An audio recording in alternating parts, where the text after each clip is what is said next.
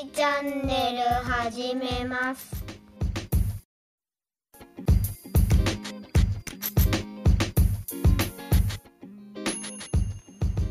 Hello hello。チャイルドコーチングマイスターパーソナルコーチの K です。音声メディア始めます。貴金属加工業ジュエル・フォー・ユアーズの嫁に嫁いで三男児の母となりパーソナルコーチキッシングユーとなった今。たくさんの人と触れ合って毎日わちゃわちゃ生きています。日々楽しく過ごしている中で学んだことなどを情報共有していく音声メディア。ぜひお耳だけ貸してもらえたら嬉しいです。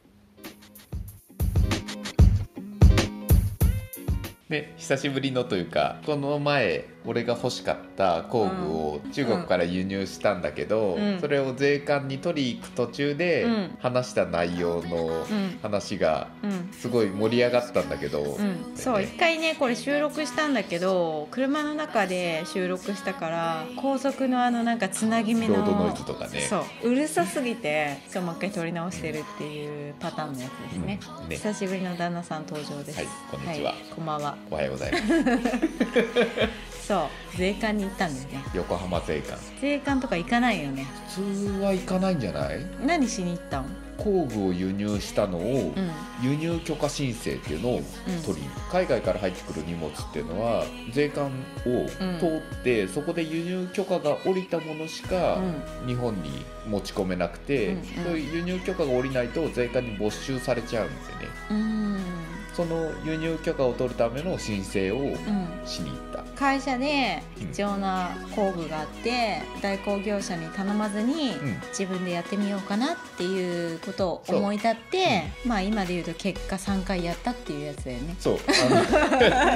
あの あの3回やったっていうとほら3回輸入したっていう思っちゃうけど1回の輸入に対して3回税関に出向いた本当ね、うん。びっくりするよびっね。くりしたね。1回目はもうただただ普通にランチして帰ってきたよね。あでもほら1回目もほらあるじゃん。輸入あのまあ相談官に相談はできたじゃんちゃんと。その日に私たちはさ、うん。あの全然受け取れるもんだと思ってさ、うん思ってたね。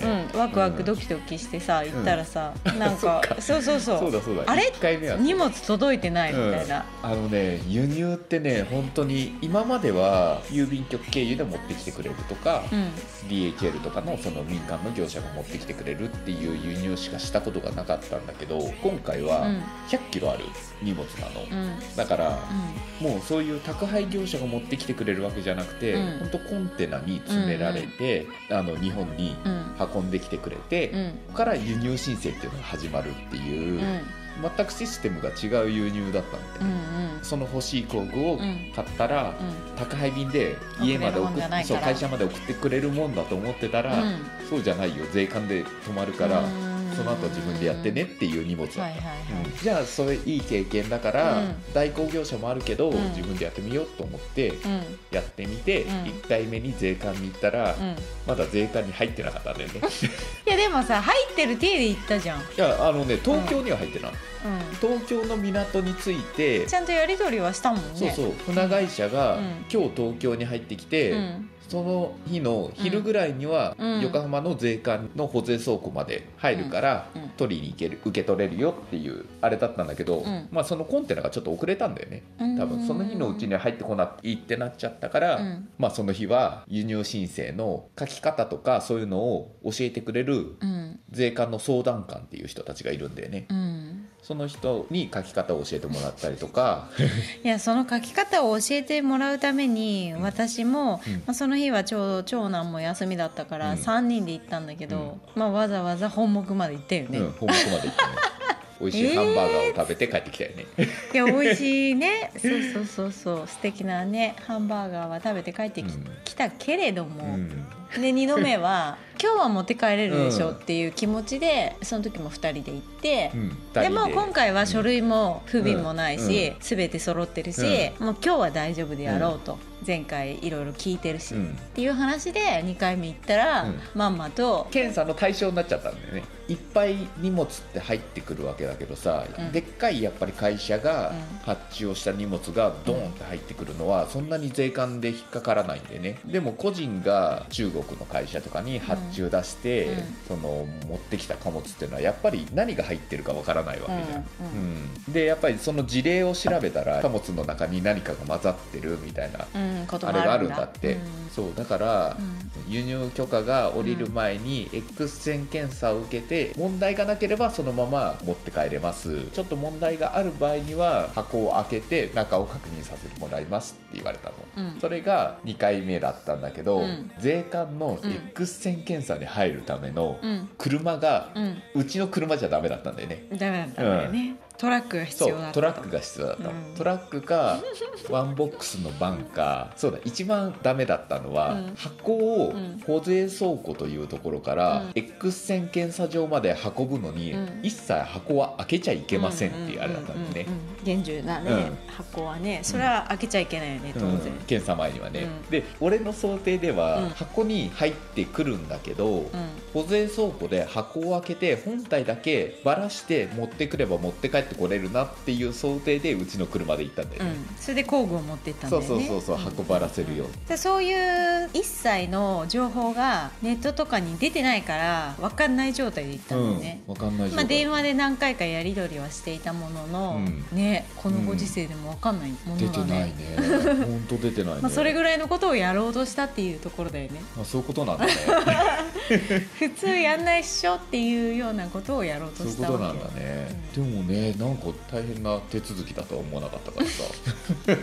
そんな大変な手続きだとは思わなかったからやってみたかったの、うんあのほらやっとけばなんか後々のうんその糧にはなるかなと思って、この先だって輸入することはいくらだってあるわけじゃん、うん。でその時にいちいちさ代行業者を頼んでたら1回目をうん。頼んじゃったら、うん。そのほら適正な価格が分かんないじゃん。どれぐらい面倒くさい作業をするからうんこれぐらい取られますよみたいな、うんうんうん結構高いのああいう代行業者頼むと。だ。だから今回の荷物でうん。頼むと5万10万ぐらいするんだよね、うんうんそれだけ。で、うんそんなしたらせっかくさ直輸入でさ、うん。買って日本の商社通さずうん。安く買えるなと思ってやってるのに、いやなんかもう直輸入のハードルがゆうやさん的に低すぎてびっくりする 直輸入ってあんまりしなそうだけど、うん。でもあなたもう10年とかさそうだね。いろんなものを輸入してるね。かけてさ、うん。工具だったりさパーツだったりさ、今までは結構アメリカとかからさ、うん。買ってたりしてたけどアメリカが多かったよねしてたけど全然普通にさなんか電話かけたりとかしてたじゃん。してた。英語喋れるっけ？日本語で喋っちゃうの アメリカ人に対して日本語で喋ったりしてたよね。マジで困っちゃうよね。電話受けた方も、うん。ガンガン来られても。そう。一回ねアメリカで最初の頃に輸入した工具が、うん。ちょっとね一瞬行方が分からなくなったの、うん。で当時ね国際郵便まあ日本の郵便もそうだけどトラッキングナンバーって言って追跡できる番号が振り分けられてるの、うん。でもそれが結構ね国をまたいだ瞬間とかにそのトラッキングナンバーが変わったりするうの、ん。うんその番号をもう一回これに変わったよっていうのを通知してくれたりするんだけど、うん。それがないとちゃんと届くんだけど、うん。一瞬その検索上はどこに行ったか分かんなくなっちゃうの、であ消えたって思って、でそれでいやこれは困ったと思って、うん。もうお金払っちゃってるし、しょうがないアメリカに電話するしかないと思って その会社にうん。日本時間で夜中2時3時でね、で向こうが9時ぐらいに始業とともにぐらいな感じでうん。電話をしたの「はい」はいって。言って、「I'm うん。名前だけとりあえず伝えてうん「Where is my package?」もうそれの連発。うん、どこどこ？そう俺の俺の荷物はどこに行ったんだ？って、あーって感じ。で、うん、最初ね全然うん「パードン?」みたいな感じだったけど「おう。おうジャパニーズなんとか」みたいなカスタマーみたいな感じで。うん。多分そんなに業者も輸出を多くしてたわけじゃないんだと思うんだよね、すぐ分かってくれてうん。うん。勢いがすそごい。う。それでね教えてくれたの。そのその時は教えてくれたの？うん、今税関にあるよっていうのを教えてくれて、うん。うんで税関に入った時にそのアメリカの航空会社から日本のうん。郵便局にその荷物は引き渡されるうんから、うん。トラッキングナンバーが変わるんだよってう言って、うん。えでもそれは向こうは普通に英語で言ってるわけでしょ？英語で言ってるわけ。ヒアリングはできるんだ。なんとなく、うん、リスニング？く。単語はほらわかるじゃん、うん。郵便局とかさ、う税関とか、うん。そうなんだよね。本当さなんか、一応日本人でさ、うん。英語はさある程度の年数はやってきてる、テストもそれなりに割とさなんか難解なやつをやってきてるわけじゃん、うん。でもし喋れないのってさあのね必要がないからだと思う。必要がないからか。うん、必要を感じたら喋るじゃん。だってそうだね。K だってさうん。オーストラリア行った時には喋ってたでしょ？必要だから。まあねうわかんないなりに、うん。結構うん外人とコミュニケーションめちゃくちゃでもさ喋んなきゃしょうがないもんね。そうそうそう。ん。そうだね。使う機会がなかったらそれは使えないわけで。そうそうそう。で機会があるとやっぱりほら単語をさ今聞きたいこととかの単語バーッうん。いっぱい調べるからさ、うん、やっぱりねどんだけ単語力があるかなんだって。だってうん日本にいてさ、うん。その外人さんがさ、うん。なんか言ってきたところでさ文法がどうとかはあんまどうでもいいじゃんただその単語さえ伝わればさ、うん。こっちが考えてあげれるしさ、うん。出川イングリッシュとかも結局そうじゃん、そうだよ。から分かんないからさ、どうしたのって思って聞いてあげるしさ、うん。ね。下手に喋れるさ、うん。ね人よりもうん分かんなければ、うん。強いねそれって、うん だからまあ結局必要なのはその勢いだったり勇気だったりそういうことはすごい大きいね、うん。で多分そういうのを乗り越えて、うん。その質問をしてきてるっていうのは多分お互いに通じるじゃん、うんん。そうだね。あこの人本当に困ってるんだっていうのは多分通じるんだと思うんだよね。うんだから誠意を込めてね接してくれるわけだもんね。ね、うん、すごい本当そういう時って親切だよね、どこの国の人でもうん。うんどこの役所の人でも税関の人なんかすごい親切だったもんね。言ってたよね。だって税関の職員とかって怖そうじゃん。役所だから？役所だからっていうよりもさだってほら麻薬が入ってくる違法のものが入ってくるっていうのを取り締まるところだから。うん、こうカチッとしたろまあ、うん。カチッとはしてたとは思うけどでも優しかったよね言葉の、そう。言葉尻とか、うん、でほら分からないって伝えるとあこれはこうなんですよっていうのをすごい丁寧に教えてくれるじゃん、うん。うん。本当にねいい経験をしたなと思って。いやーまあでもねにしてもその海外に電話しちゃうとかその3回も頑張って行っちゃうとかはもう 勢いがちだよね。あの1年間海外行く人の方がよっぽど勢いがあるいや勢いは勢いがなかったら何もできなくない？でも。その時にさ、うん。やりたいことがあるかどうかじゃない？そうだね。K はほら旅がしたいっていうさ、そうだね。あれがあるからうんうん。行けるじゃん、うん。俺は工具が欲しいんだもん、うん。その工具が。そうだね。そうそう目的だよね結日局は。だから本には売ってない工具が欲しくて、うん。これを買ったらもっと面白いことができるだろうっていうのがあるからね。ううんん、あれだけど、うんちょっとリンゴ買ってこいとか みかん買ってこいだったら売ってるよそこでってなると思うよ多分。まあそりゃそうだね、4倍しようが5倍しようが別にあんまり関係ないもんねやっぱり目的だよね結局は、うん。それはそうかもしれない。何がしたいこれが欲しいって思うかどうかだよね。その強い気持ちだよね。うん、まあ勢いだから結局はさうん。勢い余って失敗したり転ぶこともいっぱいあるじゃん。でもそれは調べた。転ばないように。あ転ばないように調べたこ今回はあの今までは調べてなかったけど、うん。今回はレーザーっていうものをを輸入したじゃん、兵器にうん。転用できるっていうものだから、うん。いろんなところに確認を取らなきゃいけないってなって、最初その中国の輸入する会社から「あなたはその輸入許可を持ってる業者ですか?」うんうんうん。って言われたの。うん。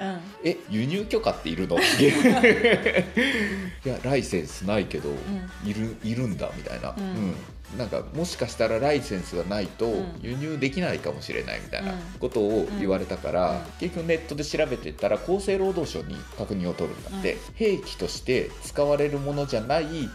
工業製品なんですよっていう申請をしなきゃいけなくて、うん。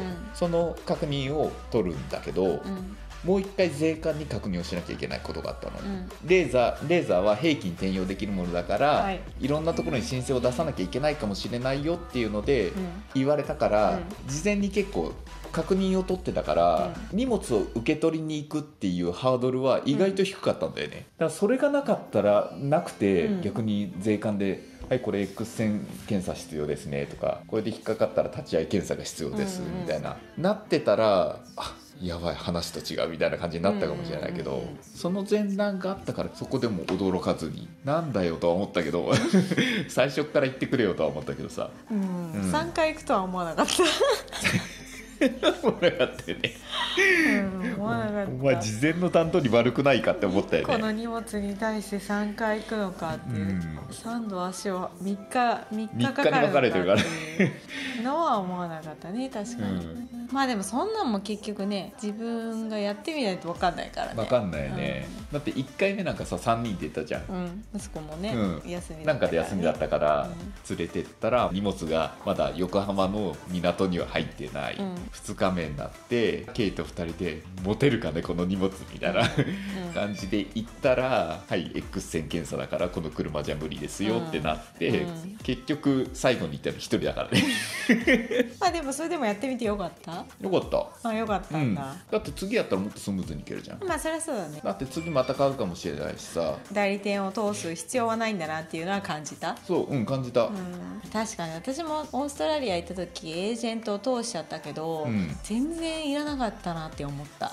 ね。だって私学校行ったわけでもないし、うん。その住むところだって2週間でねホームステイもすぐ出ちゃってるし、うん。それで全部自分でね住むところも仕事も探してるわけだから、うん。なんかエージェントの意味って全然ないなと、うん。それで何十万とか払ってそうじゃん。そう、ん。もったいなすぎると思った。申請書類ってさああいうのってさなんかそういう専門業者じゃないと書けないんですよ的な体でさ 書いてるじゃん、うん、全然そんなことない。ねうん全然さ、税関持ってきゃ教えてくれるし、うん。白紙で持ってったって、いや本当ね、そんなことばっかりだよね。そうだよね、うん何でもそうだよね、意外と何でもやれるしっていうかいや分かんないことは達人っていうかさその先輩うにん。聞けば意外とさらっと済む話だったりするっていうことが分かるよね、うん。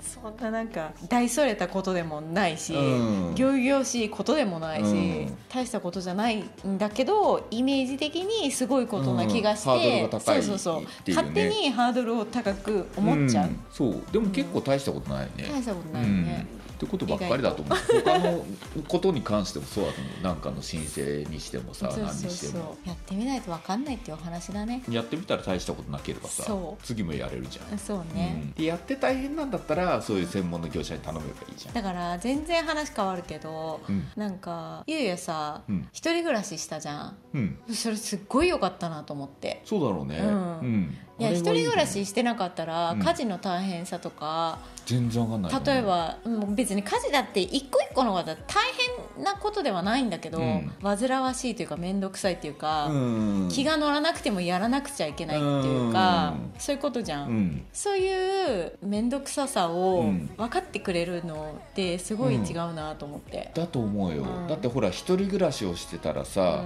具合悪い時とかに、でも掃除をしないと汚れるし、料理作らなければうん。食べるものなくなるし,、しね。うん。で洗濯しなければ着るものもなくなるわけじゃん。っていうのが、うん。やっぱやってくれる人がいるっていうのはどれだけありがたいんだろうってのは思った、思うよね、やっぱりそういうのも含めてなんか自分でやってみないとやってないけどそうなんだろうなって思ってることと、うん。いざ実際やってみることってすごいギャップがあるじゃん。うん、うんそう。それはすごい大変なことかもしれないし、うん。めっちゃ簡単じゃんっていうことかもしれないし、どっちもあるけど、うん。意外となんか凝り固まったなんか勝手なイメージって邪魔だよね、うん、そうだって俺はさうん。体験派じゃん、体験ありき派じゃん、うん。人から聞いた話はただ単の知識でしかなくて、体験してやってみたからうん。自分がちゃんと分かるっていう、いくらなんか人から話を聞いたり本を読んだりとかさ、そういう勉強したりとかしても、やってみないことはうん。体感してないからさ、腑に落ちないとね、うん。信じられない。うん。まあ頭が悪いといえば頭がいや悪いのかもしでもそれそれが大事なことだようね、ん、だって知った気になってたのなっててもしょうがないじゃん。で使えなかったりするしね、うん。うん。知識そとしても。ちゃんと自分のものにできて初めて自分の言言葉で伝えられるし、うん。分かることだから、うん自分を通して。うん。ってすごいなんか大事なことだなとは思うね、家事なんて特にそうだよね。本当カウントされないものが多いじゃん。カウントというか、あのほら数えられない目に見えてこないもの、ううんん。いっぱいある例えばほら掃除洗濯料理の中うんだとしたってさ、うんうん。その間につながるものがあるわけじゃん、うんうん洗剤がなくなったら買いに行かなきゃいけない、食材がなくなったら買いに行かなきゃいけない、うん。そもそも何を作るかを決めなきゃいけないとかさ、うんうん洗ったら畳まなきゃいけない、うん畳むものをしまうとか、うん。でももうキリがないじゃん、うん。いろいろ、うん。でも家事をやんなきゃいけないんだよっていうのを教えられただけの人は、うん。掃除洗濯、ん。炊事うん。をやればいいんでしょ？うん。うんって3つしか思い浮かばないじゃん、うん。でも3つの中に項目がいっぱいあってうん。分かれてるんだよっていうことは多分分かんないと思うんだよね、それがどれだけ大変か。まあ、仕事もそうだし、うん。子育てもそうだし、そうだよね、うん。子育てだってね、うん。見てみないとわ分かんないところものやってみないと。うそれはねじゃあやっぱり自分でやってみないと分かんないね、ううん。本当に大変だったらそれにはほらお金を払う価値があるとそかさ。うそうそうそうそう、それこそね外注しようとかさ、そうそうそう、うん。じゃあルンバ買おうとかさ、うん。いろんなね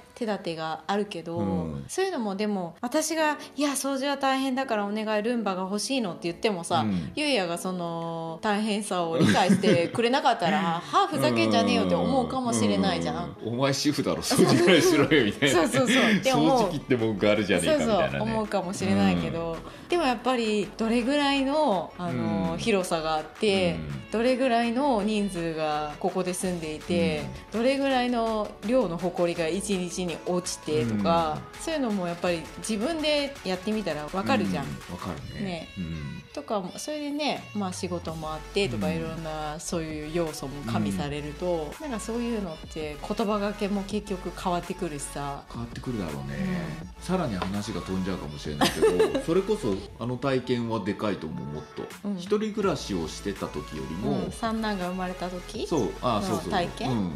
ほら K がうん入院するか寝たきりになるかどっちか選べって言われて、うんうん。うん。そう私ねあの切迫早産で90日間入院はしなかったんだけど、うん。結局。入院したらうん。子供が家にいなきゃいけないから俺が昼間も夜も働けなくなっちゃうっていうね、うん。あれがあったから、ういいよ K 家で寝たきりでいいから、夜だけはうん。一緒に子供たちと寝てって言われてね。うんうんうんうんそれでなんとか入院は回避できたもんね。そうそうそう、あの時の体験がないとそれこそさ、うお母さんの大変さ分かってないね、ううん。ん保育園の送り迎え幼稚園の送り迎え、うん。幼稚園の行事があったらうん。何をしなきゃいけないとかさ、毎週1回お弁当があるんだよとかさ。そういうあれが分かんないもんやっぱ。うん。やんなかったら。頭では分かったかもしれないけど、どれだけ大変だっていうのは分かんないね、うん。うんそういう意味では本当によくやってるよねあなた、うんそう？うん。楽しんでるからいいんじゃない？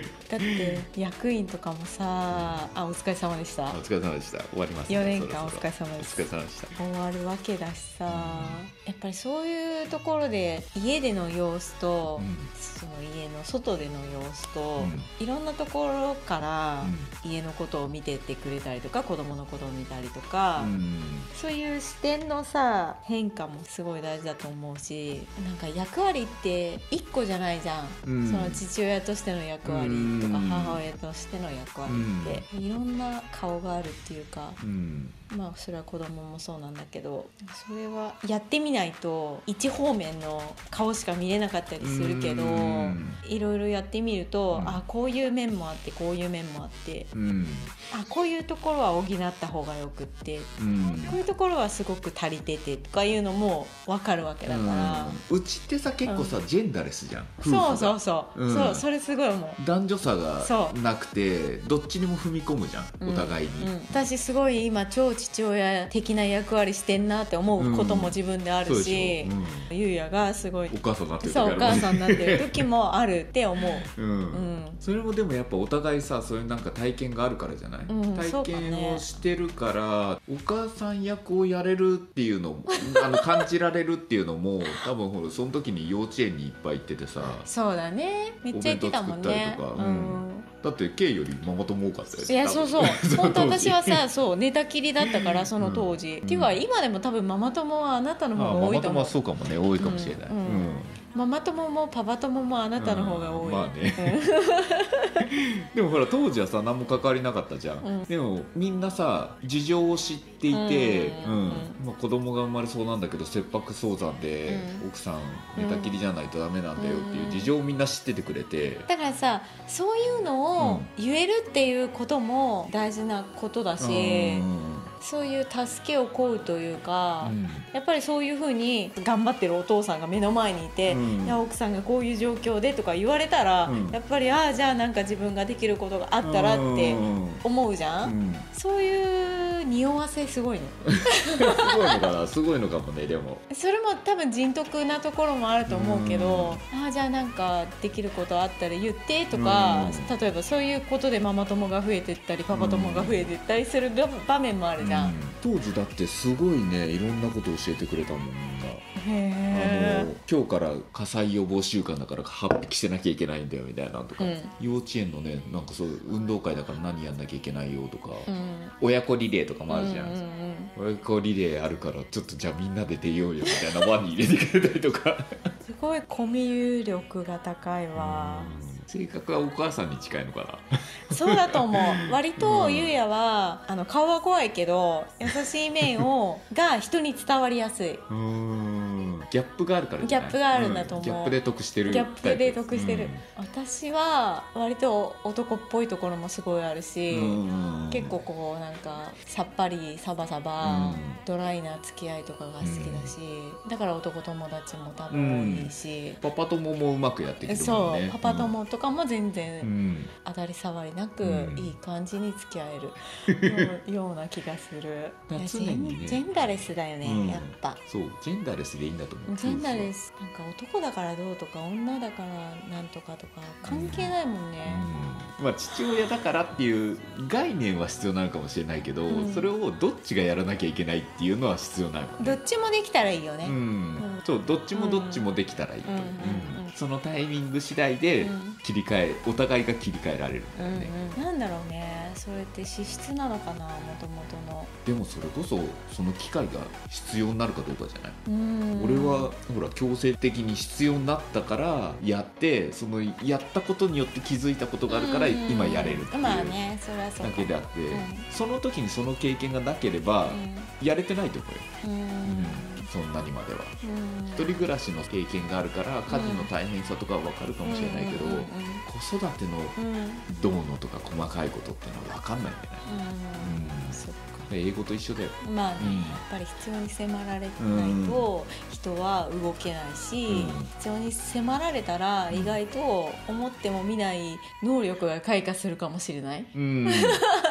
そうそれもあると思う。だからそれこそ若い時の苦労は勝手にもしろって言うじゃん。うんうんうんうん。うん。だから経験は多ければ多いほど、んいろんな思うことは多いね、なん。か知識を得るよりは経験した方が早い。早いというかより知れる気がする、うん。知識は必要だけど、うん。知識だけでは行動には結びつかないね、まあそういうもうなんか前提の自分の中で腑に落ちてる部分があるからうちはさ基本的に外遊びが多いし、何でも子供たちにも体験させたいって思ってる節はある。うん、うん。そうだね。うん、どうでもいいような時間はなんか過ごしてても無駄だしね。うん。体験を増やした方がいいでもねうん、うん、自分が育ってるっていうのは感じる。自分が育ってる。自分が育ってる多分。大人が、うん。子育てって言うけどさ、う子供が成長するのはまあそれはそうそれんうんうん。はそうじゃん、それに伴って大人も成長できるかどうかん、いやそうだよ。だから私親子育てっていう言葉さ好きじゃないけどさ、そう結局さ子によってさ育てられてるもんね自分が、うん自分が成長してるよね。気持ちの面でもそのスキルの面でも両方成長する。すごい育てられてるなって思う、うこんな気持ちに5年前はなってなかっただろうなって思うし。なってないだろうね。うん、1年前だってやっぱり違うと思うんだよね。ん、うん、でもそれも成長じゃない？そう。そうそうそう、ん。それが成長だよね。どんどんそういう増えてってキャパが広がってってみたいな、いらないものを切り捨ててりゃいいし、うん。だから本当になんかありがたいなって思う。子供に対して。うん。こんな気持ちにさせてくれてもうん。ありがとうって思う。いろんな経験をねさせてくれるよね。そう。めっちゃムカつくって思う時もあるけど それすらもああこういう風な気持ちになるんだ私って思う。う、ん。わあなんかもうしょぼいな私とか思う。まだこんなところでこんな風に思うんだとか、うんちっちゃなことで感動できるじゃないけど、うん。一緒になんかさ、ん。子供とやるとさ、うん。またそれはそれで特別な体験になるじゃんこの前の湘南モノレールもそうだけどさ、俺湘南モノレールに乗ったことがなくて初めてだったのか。初めてだったの、なんか目の前で見た瞬間に乗りたくなっちゃって。で乗ろうよ乗ろうよっつってあれちょっと乗ってこようっつって、うん。何の目的地もないのに乗って行って帰ってくるみたいな。の本当乗るだけだよね。でもそういうのだってさ俺一人で多分道を歩いてたらあモノレールだ。すげえな。みたいな。思うだけじゃん多分、乗ろうよ。楽しいじゃんみたいなのはないもんね、うん、子供のパワーって。子供とか夫婦とかさやっぱそういうなんかいろんなものを共有できる人がいるっていうのはね違うよね、それも人によって違うんだろうけど、私としてはその幸せだなって思う感情がうん。一人の時も、まあ私もともと多分そういう小さい幸せすごく幸せって思えるタイプの人間だけど、よりそうなってる気がする、うん。うん。幸せって思うことがうん。日常的に多いから、うんなんかそれがベースだから、だからなんか人のこともうん。あんまりうわっとか思わない。うんそういう風に感じちゃう時もあるよねとか、あ今はそういう時なんだねとか、そうなんかうわなんでそんな風に思うのこの人全然よくわかんないとかはおあんま思わない、うん。なんか人のことが気にならなくならないそう気にならない。うん。そうそうそう、うん。いちいちその人の言動とかに心揺れないっていうか、うん。うん。そうね。そう、ん。そうそういうやもあると思うけど、うん。あんま気にしないね、うん、気にしないね。あんまり目に入ってこないっていうか、うん、ある意味個性を尊重してんじゃない？そうだと思う、ん。だからジェンダー。そのね その人にはその人の個性があってこういう考え方だからそうなっちゃうんだろうなって思うぐらいで別にそれになんかうん。うわっと思ったりとか全然ないよね。多分だからそれってさその私もゆうやも体験しないとわからないって思ってる前提があるから、うん。いろんな色を体験してみたいなっていう好奇心があって、だから割とこういろんなことを体験してきてその中で出会ってきた人たちのことも、ああきっと今はこの人はこういう状況なんだなっていうその想定の範囲がすごく広くうん。で、この自分の価値観がここしかないっていううんじゃないから、うん。だからあんまり人のことも気にならないし、まあ、気になってもいい距離感で付き合えるし、うん。っていうのがあるのかもしれないね。うん。まあ、わざわざその人に対して余計なアドバイスもしないし、うん。感じてみないと分かんないうん。気持ちだったりもするから、うん。それはすごい子供たちにも伝えていきたい部分だよね。やっぱり結局は経験しないと体験しないと分かんないので、いくらこっちがこうなんだよって言ったところで、うん。ね言ったところでね、うん。それはただの知識だからね。そうそうそう、ん。やっぱりねっていうのは私もすごい思う。うん何の話してんの？輸入の話からそうなったね。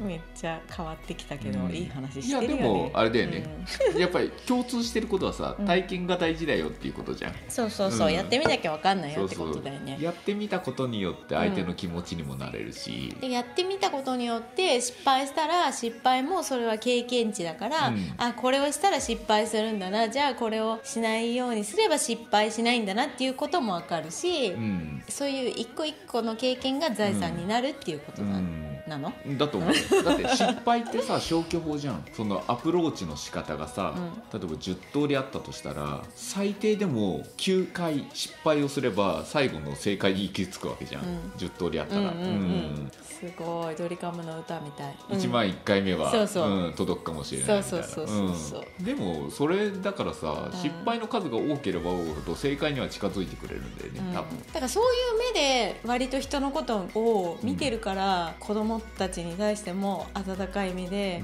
ああまたなんかイライラしてんなとか、うん。思うけどそうまあそれは他人に対してもそうだけど、なんかそういう感じなのかな、うん、じゃない多分。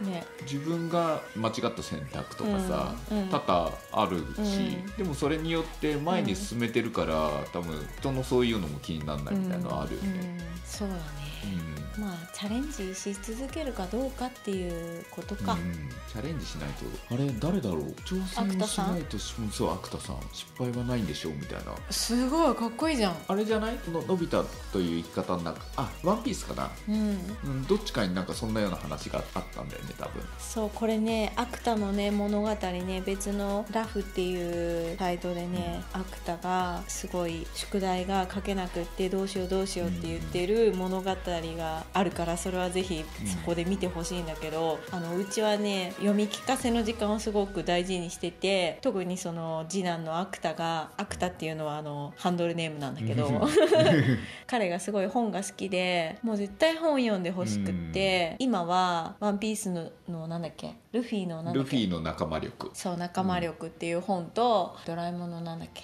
のび太の生き方だっけななんか、うん。そうそうそんなような忘れちゃった、後で概要欄に貼っとくけど、そうその2つを毎毎日ね夜読んでるんだけどすごいいい本で、結構大人大人向けな本なんだけど子供たちもやっぱストーリーがわかるから入ってきやすくって、ちゃんと自分の中で落とし込んでんだよね。うん、そうアクタは特に「ワンピースが大好きだから、うん。それを多分ねちゃんと学校の友達だとか、うん。クラスの中のことだとかっていうことに当てはめて考えてるようん、ね、考えてる、うん。そうすごいその感性も豊かだから、うん。結構本読んでてもさなんかうるうるしてるし、うん。ちゃんと伝わってるんだなと思って、うん。想像できてるもんね想像できてる。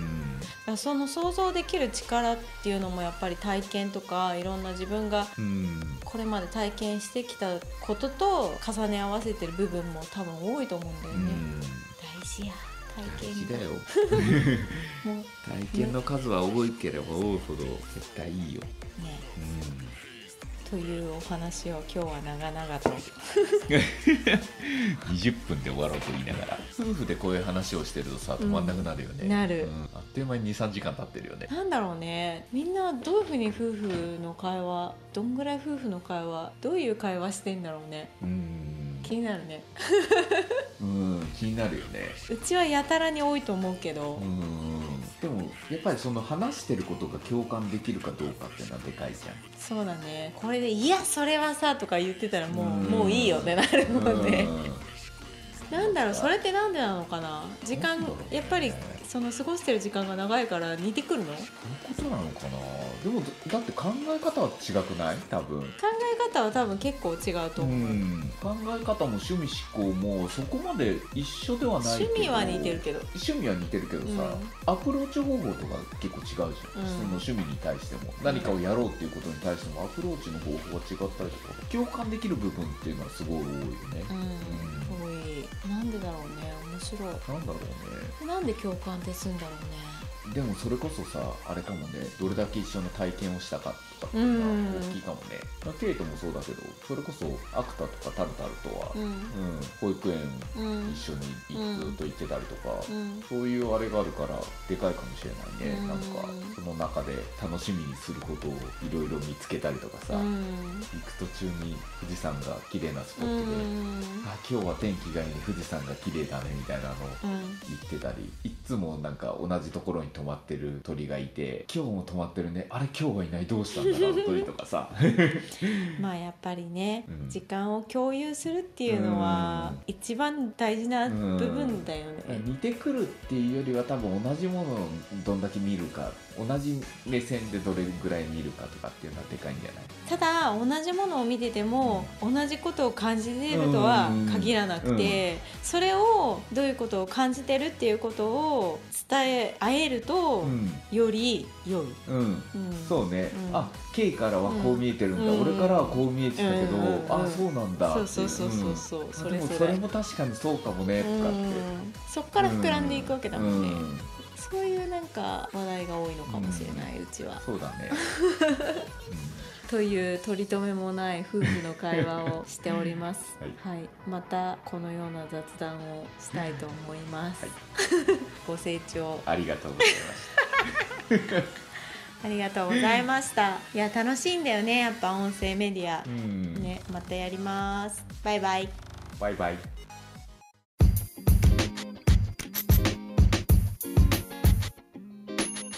聞いてくれてありがとう。チャンネル登録高評価よろしくね。KY チャンネル終わり